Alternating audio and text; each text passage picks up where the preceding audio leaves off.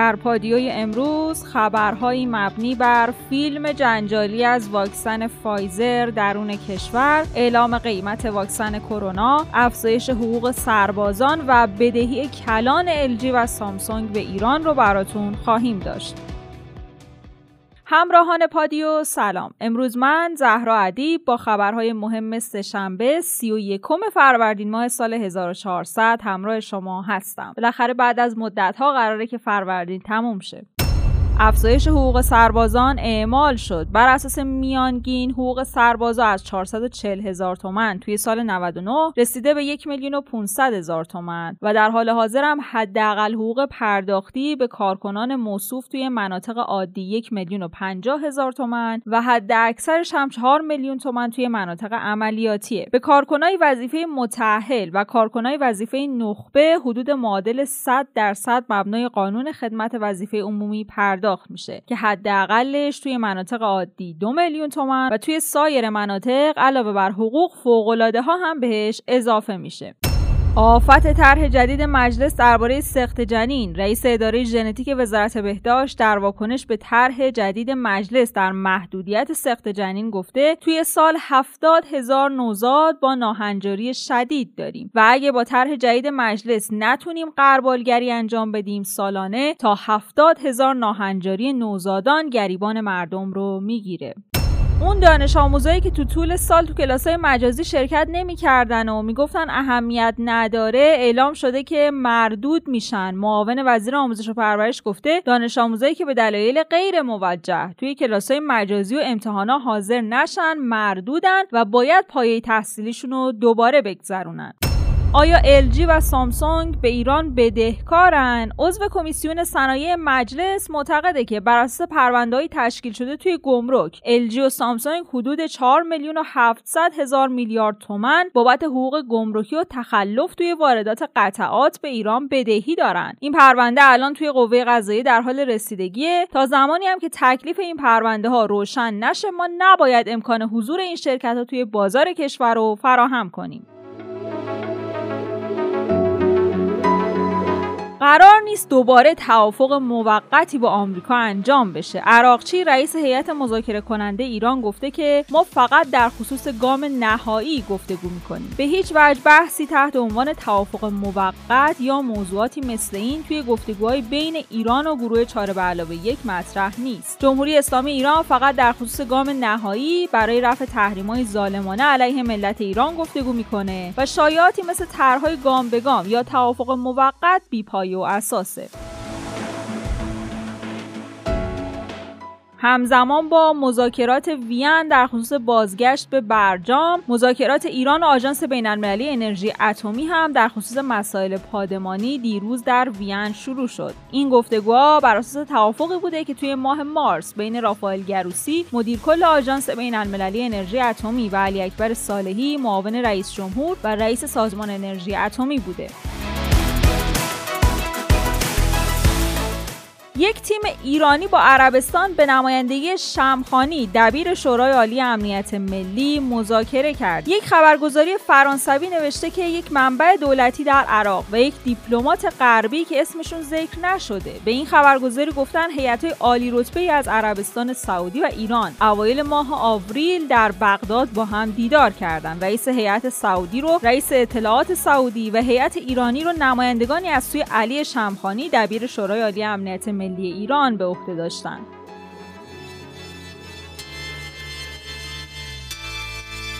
بریم سراغ خبرهای مربوط به کرونا. کرونا جلسات علنی مجلس رو هم دو هفته تعطیل کرد. عضو هیئت رئیسه مجلس گفته بر اساس تصمیم هیئت رئیسه مجلس به خاطر شیوع موج چهارم کرونا و رعایت پروتکل های ستاد کرونا مجلس از هفته آینده به مدت دو هفته جلسه علنی نداره.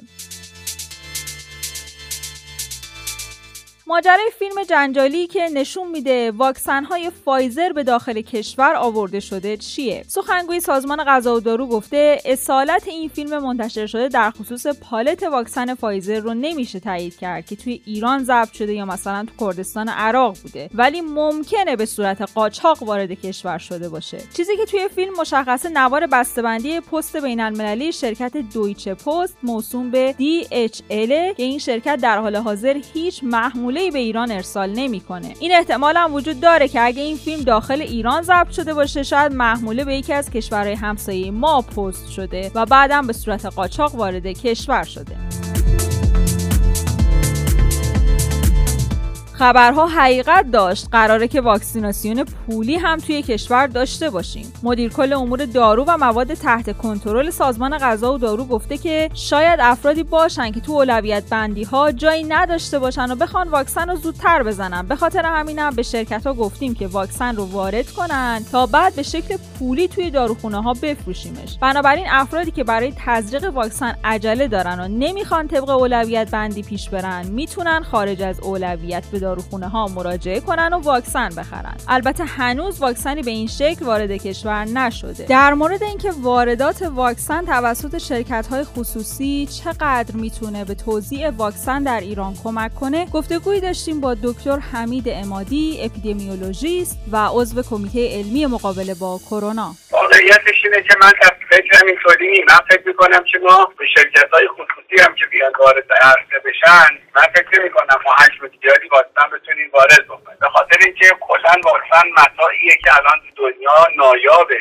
و همه جا مشتری های زیادی در واقع براشن و طوری نیستش که ما به راحتی بتونیم واکسن صنعت دنیا رو به راحتی گیر بیاریم. هر کشوری مثلا شما نگاه بکنید حتی کشورهای تولید کننده واکسن الان برای مردم خودشون نمی‌تونن واکسن کافی تولید کنن برای همین حتما با مشکلات خیلی جدی رو به خواهد بود. و اینطوری نیستش که بکنی حالا اجازه بدید که سری شرکت خصوصی مثلا وارد کنن فردا بر رو بر واکسن بیاد وارد مملکت. این کار باعث این میشه که یه عده آدمایی که پولدار هستن حالا بگه آره ما میریم پول میدیم و یه بازار سیاهی درست می‌کنیم. یه عده واقع دلالی می‌کنن و در واقع میان این وسط با یه مثلا واکسن رو که می‌دونم سی دلاری رو میان بعد هفتاد دلار دیویست دلار چقدر داره قیمت های یه ما زمینه رو برای دلال در واقع فراهم کردیم وگرنه مشکل مردم ما و مشکل جامعه ما رو نمی‌تونه حل بکنه. شما نیازمون به واکسن خیلی بیشتر از این حرفاست ما برای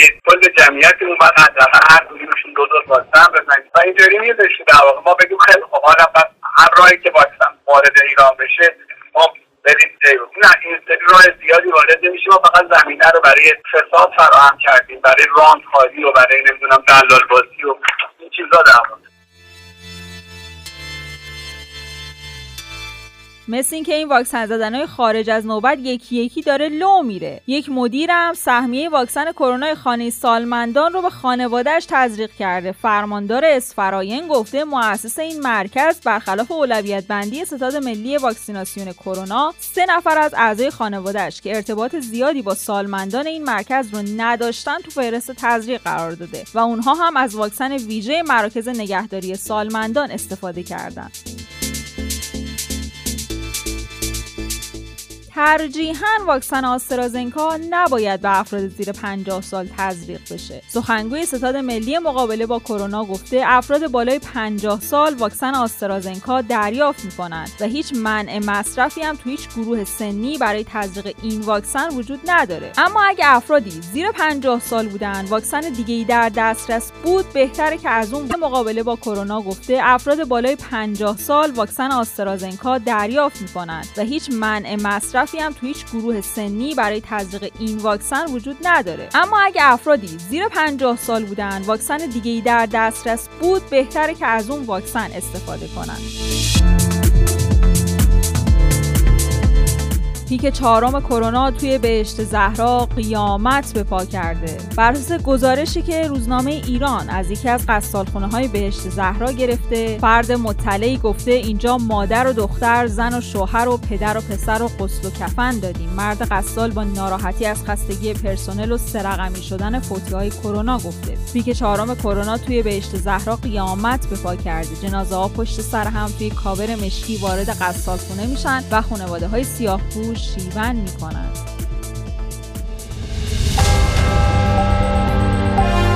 همونطور که می‌دونین ما هر روز ساعت 8 شب خبرهای مهم روز رو به صورت تصویری براتون در یوتیوب رادیو پادیو منتشر می‌کنیم. برای اینکه بتونید ویدیوها رو از اونجا بگیرید زدن دکمه subscribe و زنگوله رو فراموش نکنید. لایک و حمایت شما باعث دلگرمی ماست. لینک یوتیوب رو در caption براتون قرار دادیم.